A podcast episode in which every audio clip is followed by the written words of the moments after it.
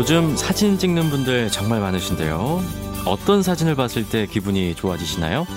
기분뿐만 아니라 사진으로 마음도 치유할 수 있다고 하는데요. 사진으로 아픔과 고통을 이해하고 공감하는 법. 사진 치유 전문 공감아이의 임종진 대표와 이야기 나눠보겠습니다.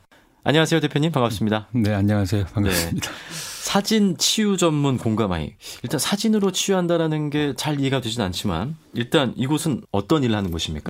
예를 들자면 이런 거죠. 가령 많은 분들이 스마트폰으로 사진을 찍으신단 말이에요. 뭔가 사진을 배우거나 동호회에서 가서 하거나 좋은 카메라를 사거나 이렇게 하지 않아도 카메라 핸드폰에 있는 스마트폰에 있는 카메라 기능을 이용으로 사진을 찍는 행위들을 많이 하세요. 네. 길거리를 지나가거나 어디를 지나가다가 저녁 노을 지는 거 너무 감동스러운 한 장의 사진을 찍기도 하고 네. 그러다가 또 부모님 막 이렇게 모습을 한 장의 사진을 찍기도 하고 그러다가 갑자기 이렇게 주름이라든가 이런 것들이 많이 느껴지는 모습 가슴이 뚝쿵 음. 한번 떨려지기도 하고 이런 상황을 본단 말이죠. 네. 사실 눈으로 그냥 해서 본다라고 하는 거와는 다르게 사실은 우리들이 가지고 있는 어떤 감각들 또는 감정 뭐 이런 것들이 발현되어지고 들뜨게 되는 감정일 때 사진을 찍는 경우들이 굉장히 많은 음. 거예요. 그러니까 눈으로 보여지는 것이 아니라 사실은 우리들의 온 몸의 감각들이 발현이 되어지고 하는 것들을 통해 사진을 찍는 음. 경우들이 되게 많은 거예요. 그러니까 사진은 이미지뿐만이 아니라 그렇죠. 인간의 감정이 담겨 있다는 말씀이신 거죠. 그렇죠. 사실은 존재하고 있는 나의 감정들인 네. 거죠. 그런 분노라든가 공포라는 감정도 마찬가지지만 기쁘고 행복하다는 감정도 마찬가지인 거예요. 모든 분들이 찍는 사진 스마트폰 안에는 자기스러운 것, 내가 느껴지는 들뜨는 게 만드는 대상, 그것이 뭐 친구일 수도 있고 뭐 자기 가족일 수도 있고 네. 뭐 어떤 분들은 아름다운 장미꽃이기도 하지만 어떤 분들은 길가 저쪽에 피어 있는 잡초 같은 것들에도 감동을 느낀단 말이죠. 네. 그렇게 자신의 마음이 흘러가는 것들이 음. 스마트폰에 다 들어가 있다. 개인의 스토리가 담겨 있는 거니까요. 그렇죠. 그래서 이제 사실은 조금 극심한 가령 뭐 국가 권력의 오남용에 의해서 피해를 입은 5.18 피해자분들이라든가 네. 아니면 이제 그런 어떤 극심한 경우가 아니다 하더라도 음. 일반적으로 우리가 사회생활을 이루어 가는 데 있어서 네. 마음의 상처나 이런 일이 생길 수가 있잖아요. 네, 네, 뭐 네. 그럴 때 이제 생겨난 마음의 상실감이라든지 음. 그 그것을 다시 끄집어내서 음. 마주한 다음에 그 여러 형식의 이제 관계 맺기를 다시 해서 음. 그 생각을 전환하게 네. 하는 거죠. 제가 진행하는 프로그램은. 그러니까 아픔이 있었던 분들이 직접 사진을 그렇죠. 찍으면서 네네, 이제 그렇습니다. 치유를 한다는 거잖아요. 네, 당신들 스스로. 네. 네. 거기서 사진이 어떤 역할을 하는 겁니까? 음, 우선은 기본적으로 그 감정과 대면하게 만드는 거죠. 네. 사진이라는 게 기본적으로 그 앞에 서지 않으면 찍을 수가 없잖아요. 네. 뭘 찍는 겁니까? 그이 선생님들 같은 경우는 예를 들자면 네. 그런 좀 국가 권력의 피해자 입은 분들은 본인들이 붙잡힌 장소, 음. 고문받은 장소, 수감된 장소 또는 네. 동료들이 죽은 장소 그런 공간들에 대한 그 트라우마들을 굉장히 심각하게 가지고 계신 거죠. 대부분 처음에 가서 셔터를 한 번에 누르기가 쉽진 않을 것 같은데요. 어, 거기까지 가기까지도 어렵죠. 그렇죠. 대부분 이 선생님들이 30 몇 년 만에 가시거든요. 음. 안 가시는 거죠. 못 가시는 거죠. 네. 그런데 그곳을 가서 대면하고 마주하고 처음에는 다시 뭐 이 두려움과 공포, 화가 막 치솟지만은 네. 다시 그곳을 또 가고 몇 차례 대면의 과정들을 통해서 그 공간에 대한 생각들을 조금씩 바꾸시게 되거든요. 음. 수차례 그렇게 방문하다 보면 처음 찍었던 사진과 바뀌어요. 마지막에 찍었던 사진이 바뀌죠. 네네. 어떻게 바뀝니까? 가령 뭐 우리 황희수 선생님이라고 이제 한 분이 계신데 이 선생님 같은 경우는 역시나 5.18 피해자이신 거죠? 네, 네. 유공자시고 네. 전남 도청 앞에 있는 전일 빌딩이라고 거기도 이제 네네네. 시민군들이 끝까지 활동을 했던 곳인데 어, 26일 날 새벽에 거기서 붙잡히세요. 음. 새벽에 잠깐 이렇게 나오셨다가 그때 개헌군이 총을 겨누어서 뭐 꼼짝 마 이 상태의 선생님이 이제 그 찰나적인 순간에 도망을 가고 싶었지만 죽을 것 같아서 음. 거기서 이제 손을 드셨는데 바로 거기 계단이 있거든요. 제일 빌딩 앞에. 네. 거기를 이제 이 이 계엄군들에서 완전히 그 군합발로 짓이겨지는 고문을 음. 간 그런 고통을 받으셨거든요. 네. 그래서 그 계단에 대한 공포가 굉장히 크셨어요. 음. 실제 저랑 처음 가셨을 때마다 막 빨개지시고 이 말도 더듬거리시고 네네네. 네, 네. 계속 입에 입술을 이렇게 침으로 바르시면서 긴장하셨었는데 그 첫 사진이 삐딱해요. 그건 어떤 의미입니까? 제대로 못 보는 아, 거죠. 네네. 그냥 단지 이 순간에 뭔가를 벗어나고 싶어서 그냥 한번 들어가지고 이렇게 찍으신 건데 뭐 겨우 그냥 손을 들어서 그렇죠. 셔터를 누른 거죠. 그 뭐 소위 말하는 뭐 구도를 잡고 이런 게 아닌 거죠. 네. 그런데가 그런데 선생님이 이제 두세 번 가시면서 그곳을 반듯하게 찍으세요. 음. 이거는 정면으로 직시한다라는 거고요. 네. 나중에는 선생님이 계엄군이 서서 자신을 바라봤던 장소에서 사진을 또 찍으세요. 아. 예, 그 공간에 대한 해석의 개념이 바뀌시는 거죠. 이렇게 완벽한 어떤 의학이나 이런 어떤 심리적인 일반적인 의미의 치료라기보다는 네. 선생님들 스스로 그런 감정들을 음. 덜어내고 이제 벗어나는 과정으로 이제 진행하는 거죠. 마주 본다고 해서 근데 그 작업이 끝나는 건 아닐 것 같은데요. 그렇죠. 마주한다라고 하는 게 이게 그 사진이라는 게 눈으로 보고 찍는 거잖아요. 네. 근데 이 눈으로 보고 찍는다라고 하는 것이긴 하지만 눈으로만 보고 찍는 게 아니죠. 뭐 일상적으로 사진이라는 것을 통해서 내가 사실은 자기가 되게 소중하다고 생각하는 순간이나 상황을 찍거든요. 기억하고 남기기 위해서. 근데 기억하고 남긴다는 게 무슨 말이겠어요? 내가 그걸 느꼈기 때문에 내가 그걸 하는 거란 말이죠. 음. 끊임없이 증명하려고 하는 거고요. 네. 그러니까 그런 그 마음들을 가지고 이 사진이라는 것을 하나 행위적인 개념으로 좀 음. 넓힐 필요가 있다. 그렇게 되면은 어, 이런 얘기도 제가 해요. 세상이 바뀌는 일이다 이게. 어떤 의미입니까? 음, 가령 예를 들어서 뭐 아프리카나 그 동남아시아 지역 주민들에 대해서 굉장히 어려운 상황을 보여주는 이미지들 우리가 많이 본단 말이죠. 예를 들면 뭐 그 수단 아이를 기다리는 네네. 게임 그런 사진들. 네, 그런 걸 많이 본단 네. 말이죠. 굉장히 힘든 사람의 음. 모습들이 담겨져 있는. 근데 그런 사진을 딱 바라보면서 우리들이 많이 느껴지게 되는 것은 어떤 연민의 감정들, 측은지심 이런 걸 되게 느끼게 돼요. 그러니까 그것만 봤을 때는. 음. 그런데 만약에 사진을 찍은 사람이 그 척박하고 막 이렇게 메마른 땅 위에 발을 딛고 있는 그 막그 그 발톱도 다 빠지고만 이런 발등위가 발등이 보여진 사진을 보는데 바로 옆에 가령 어떤 잡초 같은 게 하나 올라 있어요. 그러면 그거 하나 때문에라도 이 사실은 어떤 생명력이나 삶의 의지를 느끼는 분들이 굉장히 많거든요. 이건 제가 네. 강연 때 이런 자료를 통해서 많이 보여드리는데 이것은 뭐냐면 어찌 보면 잡초라고 생각하는 잡초라는 게 이름도 없는 그냥 풀이잖아요. 네. 근데 이런 것 하나가 어떤 생명의 의지를 보여줄 수, 느끼길 수 있게 만드는 요인으로 작용이 되어지는 거죠. 음. 그러면 내가 지나가다가 아무것도 아니다라고 생각하는 저런 잡초 하나가 내가 생각하고자 하는 것에 의해서 그러니까 이걸 이야기, 하려고 하는 사람의 선상을 해서 놓고 보면 그것 하나가 굉장히 특별한 감정을 음. 불러일으키는 하나의 보조적인 장치를 쓰여지게 되는 거죠. 네. 그러면 사실 함부로 바라볼 수 있는 것들이 없어요. 원래는 사진 치유 상담사는 아니셨다면서요? 원래는 이제 네. 신문사에서 사진 기자를 오랫동안 했었습니다. 네. 갑자기 근데 왜 회사를 또 그만두시고 이렇게 인생의 방향이 달라지셨습니까? 아, 네, 그게 참 어떻게 이제 그렇게 됐는데 제가 이제 기자가 됐던 사진 기자가 됐던 이유가 그냥 이제 어쨌든 조금 더 서로 간에 행복한 세상을 꿈꿨던 부분들이 있었고 그래서 사진이 그런 역할이 됐으면 좋겠다. 그러니까 그때 당시에는 어렵고 힘든 상황들에 대한 얘기를 내가 좀 많이 얘기를 해서 음. 사회적 관심도 좀 많이 좀 네. 보여주고 있으면 좋겠다. 이제 이런 생각들을 해서 언론사 사진 기자를 이제 감사하게 하게 됐는데 사실 그러다 보니까 상황에 되게 집중하는 거예요.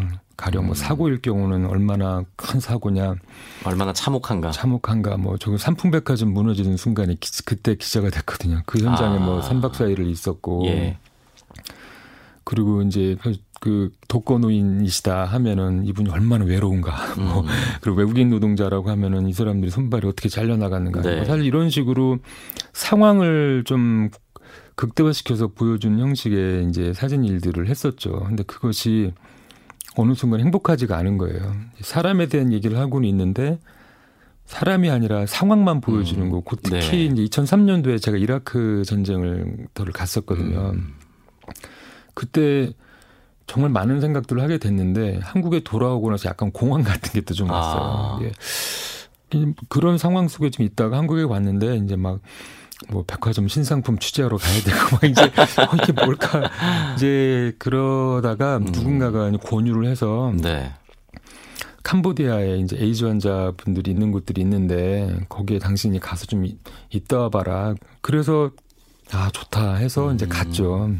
갔는데 이제 이게 내가 에이즈 환자분들은 저도 이미지로만 봐왔잖아요.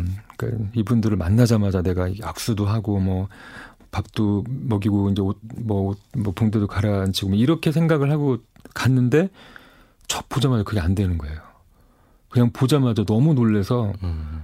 정말 이렇게 상, 많이 안 좋으니까 너무 놀라서 제가 뭐 몸이 뒤로 빠지고 그랬었거든요. 아, 그분의 상황이 예, 너무 안 좋다는 말씀이시죠? 예, 그래서 정말 뭐 저도 TV나 이런 데서 봤던 말기 에이즈 환자분의 네. 현상을 가지고 있으니까 그래서 그 몸이 뒤로 빠지는 저를 제가 그때 이렇게 보면서 이를 뭐랄까 저의 뭐 허위라고 할까 음, 좀 부끄러움을 굉장히 느끼셨다는 거죠. 예, 네. 미안하고 그래서 그게 이제 큰 계기가 됐죠.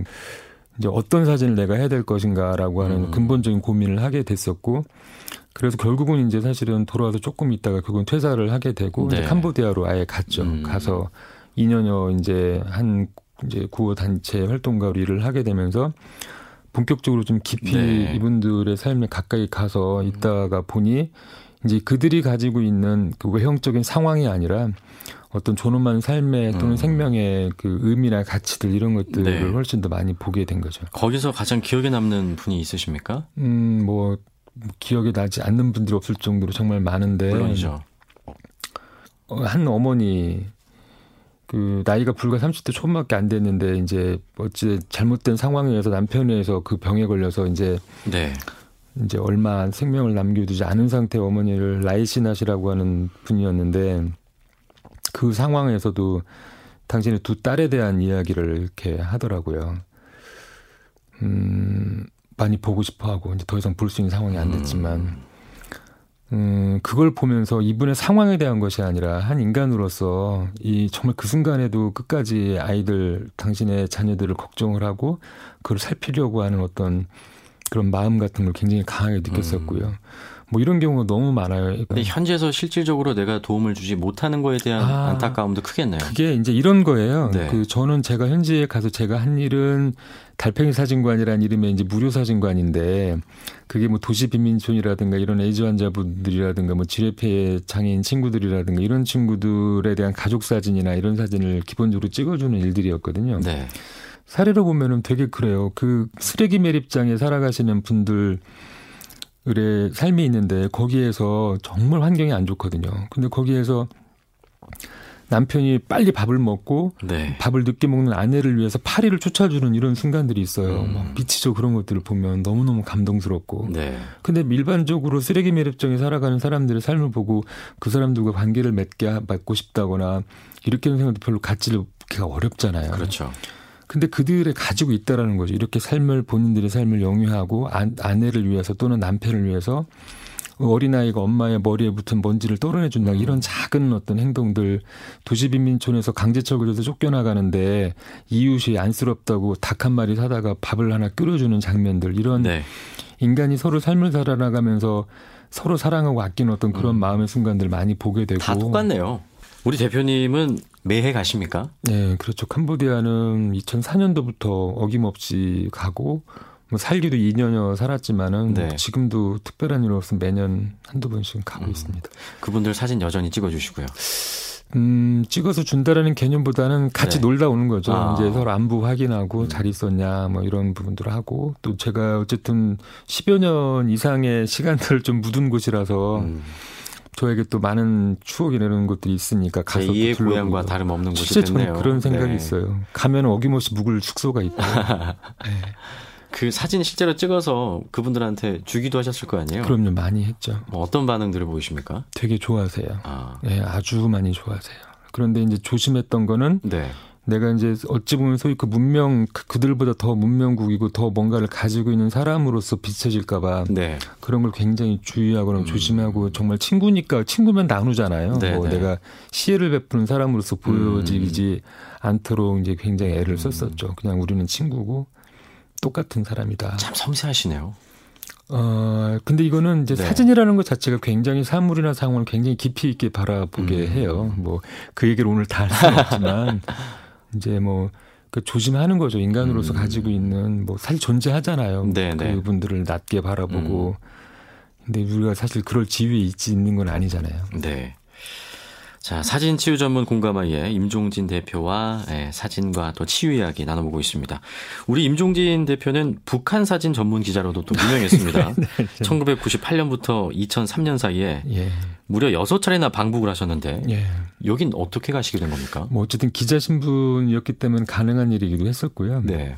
처음 가게 된 게 98년도였었고요. 이제 그때 가게 되었을 적에 기억하시겠지만 그때가 IMF 직후였었고 네. 무엇보다 북한에 대한 소식은 그 꽃집이라고 그래서 막 아이들 네, 굶주리는 그랬죠. 아이들의 모습이 정말 온 매체들이 다 다루었었고 음. 그래서 이게 북한 현실이다 이런 형식들로 많이 이루어질 때여서 정말 별의별 생각들을 많이 했었죠. 저도 어, 그 대표님께서 찍은 사진을 봤는데 예, 예. 사실 그런 꽃제비의 어떤 그런 참혹한 광경보다는 예. 오히려 북한 주민들이 실제로 살고 있는 모습을 네. 더 담으셨더라고요. 네, 네. 그걸 의도하셨던 것 같습니다. 네, 이제 의도라면 분명히 의도가 있는 거고, 네. 그러니까 그 동안은 사실은 우리들이 오랜 기간 동안 서로 단절되어 오고, 뭐 반공 교육이라든가 이런 것들이 이어져면서 북쪽 사람들의 일상에 대한 것들 우리들이 볼 수가 없었잖아요. 그랬죠. 막혔었고, 네. 뭐 아주 통제된 상태에서 우리들한테 전해져 오는 것들, 그다음에 특히 사진은 뭐 크게 세 가지 키워드로 뭐 굉장히 두렵고 무서운 인민군이라든지 집단 체제와 같은 전 굉장히 그런 집단주의 체제의 모습이라든지 네. 그다음에 꽃제비와도 같은 굶주린 좀 빈곤의 형태라든지 이런 이미지들만이 계속 우리들한테 주어졌었기 때문에 사실 우리가 북한 사람 잘 모르거든요. 어떻게 사는지 잘 모르죠. 모르죠. 이들은 어떻게 연애를 하고 아이들은 학교 마치고 무엇을 하고 아빠 엄마가 어디를 놀러 이런 걸 몰라요. 이런 네. 게 있을까라는 상상력이 우리들은 없어요. 네. 정말로 이거는 항상 그 이념에 가렸던 것 가려져 같습니다. 있는 거죠. 그래서 저 역시도 뭐 그런 것에 자유로울 수 없었던 사람인데 가서 보니까 제 눈앞에 보여주는 것은 다른 게 있는 거예요. 그게 저를 위해서 꾸며진 자리들이 아니거든요. 음. 아니 근데 어떻게 그렇게 자유롭게 돌아다니셨어요? 저는 이제 제가 처음 갔을 때 이제 얘기를 했어요 안내원 분들한테. 네. 그 어쨌든 남쪽은 그런 게 굉장히 북쪽 사회도 부정적으로 생긴 이미지들밖에 없는데 음. 당신들의 일상이 있지 않느냐 내가 이렇게 비행기 타고 와서 내려서 오다 보니까 어 이런 게 뭐지 하는 게 있더라 음. 이런 거를 내가 좀 사진을 찍어서 가서 이야기를 하고 싶은데 나는 이념 체제에 대한 얘기는 한 사람이 아니다. 그러니까 나를 막지 말아달라. 이렇게 통제하거나 이렇게 못 찍게 하지 말아줬으면 좋겠다라고 제가 첫날에 제안을 했어요. 근데 거기서 허가하던가요, 그렇게? 그러니까 오 했겠죠 처음에는 오 네. 뭐지 여지까지는 그런 경우가 없었는데 네. 그런데 다음 날 아, 림 선생 뭐 해보시라 뭐 이렇게 음. 얘기를 하더라고요. 해보시라. 네. 그래서 저는 신경을 안 썼어요. 그러니까 내가 이걸 찍는 것이 이 사람들이 어떻게 생각할까. 물론 제가 찍는 앵글에도 되게 가난하고 어려운 모습들이 있을 수 있잖아요. 네. 이 사람들이 싫어하겠지만 내 마음이 이들을 가난에 대한 얘기를 하려는 것이 음. 아니다. 라는 어떤 그런 뭐 이해의 과정들이 네. 좀 있었고 그러면서 매년 갈 수 있었던 것도 정작 이제 제가 찍어서 보여주는 사진들이 이제 어쨌든 이념적인 요인들 서로가 다르다는 관점이 아니라 우리는 사실 얼마나 같은가에 대한 네. 관점의 부분들이었기 때문에 그게 이제 북쪽 우리 안내원들도 되게 이해를 많이 음. 하게 됐던 것 같고요. 근데 이게 참 놀라웠는 게 김정일 전 위원장이 유일하게 음. 기억하는 기자였다고. 그러니까 이건 뭐 저도 좀 놀랍긴 했는데 네. 이거를 이제 뭐 남쪽 사람이랑 누가 한 게 아니고 지은 게 아니고 북쪽 안내원 분들이 아. 한 얘기예요. 이제 제가 가지 않았던 금강산에서 있던 어떤 행사 때 저희 이제 저한테 갔던 동료 기자, 잘하는 동료 기자가 갔었는데 북쪽에 이제 안내하고 나온 북쪽의 동료 기자들이 림 선생은 왜 안 왔냐 이렇게 물으면서 네. 뭐못 왔다 이러니까 아 임 선생은 우리 위원장께서 아는 유일한 남녀 사진 기자라고 이런 말 했다고 그러더라고요. 그래서 뭐 어떻게 기억하고 계셨을까요? 아마도 이제 뭐 그때 당시는 뭐 그 매체들이 뭐 북을 자유롭게 오가는 저게 아니고 음, 많지는 않았기 때문에 몇 안 되는 기자였기 때문에 그리고 보셨을 거라고 봐죠. 뭐 네. 이제 보여드렸겠죠. 어쨌든 사실은 뭐 매체들은 다 이렇게 기관들은 다 하니까 그걸 보고 음, 어쨌든 새롭게 아마 생각을 음. 하시지 않았나 그런 생각. 남조선에 임종진 동무가 와가지고 이런 이상한 사진을 찍었습니다. 좀 일상적인 예, 사진 찍었다 예, 놀랐겠죠. 근데 뭐 그 모습이라는 게 정말 사진적으로 대단히 미학적으로 아름답고 이런 음. 게 아니잖아요. 정말 일상이고 아이들이 네. 같이 놀고 아빠 엄마 손잡고 가고 연인들이 같이 팔짱 끼고 데이트를 하고 뭐 신혼 부부의 어떤 이런 모습들이 이런 거잖아요. 그런 사진들이 가장 기억에 남는 사진이신가요? 그렇죠. 그리고 아무래도 제일 기억나고 또 작년에 했던 전시 때 포스터로도 썼던 그 신혼 부부의 그 수줍은 미소 네. 이런 부분들은 정말 음. 그 정치색 또는 뭐 이념이라고 하는 것들 내려놓고 바라볼 때 엄청나게 느껴질 수 있는 일체감 같은 거 있었거든요. 신혼부부는 어디서 찍으신 겁니까? 그 대동강인데 강변공원에 네. 이분들이 똑같이 우리도 결혼하면은 기념사진 찍잖아요. 스냅샷 찍듯이. 예. 근데 그 거기는 비디오가 유행이었대요 당시에. 아. 그 비디오를 가지고 이제 좋은 장소 찾아다니는 사진을 찍는데. 네. 어, 안녕하세요. 제가 인사를 하고 전 서울에서 온 사람입니다 했더니 굉장히 반가워했어요, 두 분이. 오, 그래요? 야, 그 정말 북한 사람들은요. 서울에서 봤다는 말 한마디 굉장히 반가워합니다. 아, 의외네요. 그 우리가 그렇게 생각 들잖아요. 네. 근데 이제 어쨌든 이념적인 차이를 떠나가지고 우리는 하나가 돼야 된다는 이런 교육이 북쪽 사회에서는 되게 이제 이루어져 왔기 때문에 네. 정말 서울에서 왔다는 말 한마디에 굉장히 반가워하고요. 음. 와서 이렇게 막 아이들 같은 경우 이렇게 옷 한 번 잡아보고 사인해달라고 하고 막 그래요. 네. 진짜로. 갑자기 분들 아이돌 된 것처럼. 근데 그 신혼 부부는 이렇게 인사를 했는데 반가워했는데 남편은 마음이 좀 급했어요. 빨리 찍어야 되니까. 그래서 아 반갑습니다 이렇게 잠깐 얘기하고 자, 얼른 가자우 하고 남편이 이렇게 손짓을 하는 장면이고 부인한테 근데 그 네. 사 부인이 신부가 가다가 좀 아쉬웠는지 저를 한번 살짝 고개를 돌려보는 장면인데 아. 얼굴이 빨개져가지고 보는 장면이거든요. 네. 네. 그, 그 순간 오 하면서 한그 사진을 찍었던 것이 결국은 이제 음. 제 안에 굉장히 크게 이렇게 음. 남기도 했고 네. 또 전시를 보셨던 정말 많은 분들이 참 좋아하세요. 음. 예, 그 저는 결국은 제가 어떤 사진으로 작가로서나 기자로서 무슨 얘기를 뭐 사실이 뭐다 진실이 뭐다라고 하는 것을 얘기하는 사람으로라기보다는 네. 음, 어떻게 보면 인간이 가지고 있는 서로에 대한 알매 시간들의 여지들을 또 전하는 음. 사람 을 내가 지향하지 않았나 음. 그런 생각들을 하게 되는 것 같아요. 북한 같은 경우는 특히. 아 오늘 이제 주말이라서 많은 분들 뭐 나들이 계획 세우셔서 어딘가 떠나고 계실 텐데 네. 오늘 한번 사진 찍으실 때 네. 이렇게 한번 찍어보시겠어요? 한번 제안해 주시겠습니까? 아예 무엇보다 이제 뭐 당연히 가족 사진 네. 예쁘고 멋지고 귀하게 많이들 담아 주시는 것도 좋고요. 그리고 이제 그 사이사이 안에 이제 뭐 그것이 아빠든 엄마든 또 아이들도 사실은 스마트폰으로 핸드폰이 있으면 다 가능하니까 각자 이렇게 게임 같은 거 해도 되거든요. 오늘 잠깐 시간 내서 각자 가장 우리 예쁘고 아름답다고 생각하는 거 하나씩 찍어 올까? 음. 그것에 대해서 모여서 같이 얘기하고. 네. 부모 자식이 아니라 그때는 정말 우리가 카메라를 들고 있는 사람으로서의 이야기들이기도 음. 하겠죠. 되게 재미있고 유쾌한 시간들이 되거든요. 서로 네. 전혀 다른 그래서 몰랐던 상대방의 가족 구성원의 또 다른 면들을 알게 되기도 음. 하죠. 그래서 그 충분하게 사진으로 같이 가족들이 대화를 나눌 수 있는 매개로서도 많이들 활용해 보셨으면 네, 네 좋겠습니다. 저도 이따가 한번 그렇게 찍어봐야겠습니다. 예, 예, 예. 한 번도 그렇게 사진을 찍어본 적은 없는 것 같아서. 어, 앞으로 남기실 그런 사진들도 그래도 기대하고 있겠습니다. 아, 예. 어떤 사진들이 또 탄생할지 궁금하고요. 네. 어, 대화 나누면서 그 대표님의 어떤 그 순수한 눈을 닮은 사진들이 아마도 탄생하지 않을까 그런 생각이 듭니다. 네. 자, 지금까지 사진 치유 전문 공감아이의 임종진 대표와 함께 했습니다. 오늘 말씀 고맙습니다. 네, 감사합니다. 이봉규의 주말 뉴스쇼 2부는 여기까지입니다. 잠시 후 3부 팩트체크 이어갑니다. 리사 오누가 부릅니다. I wish you love.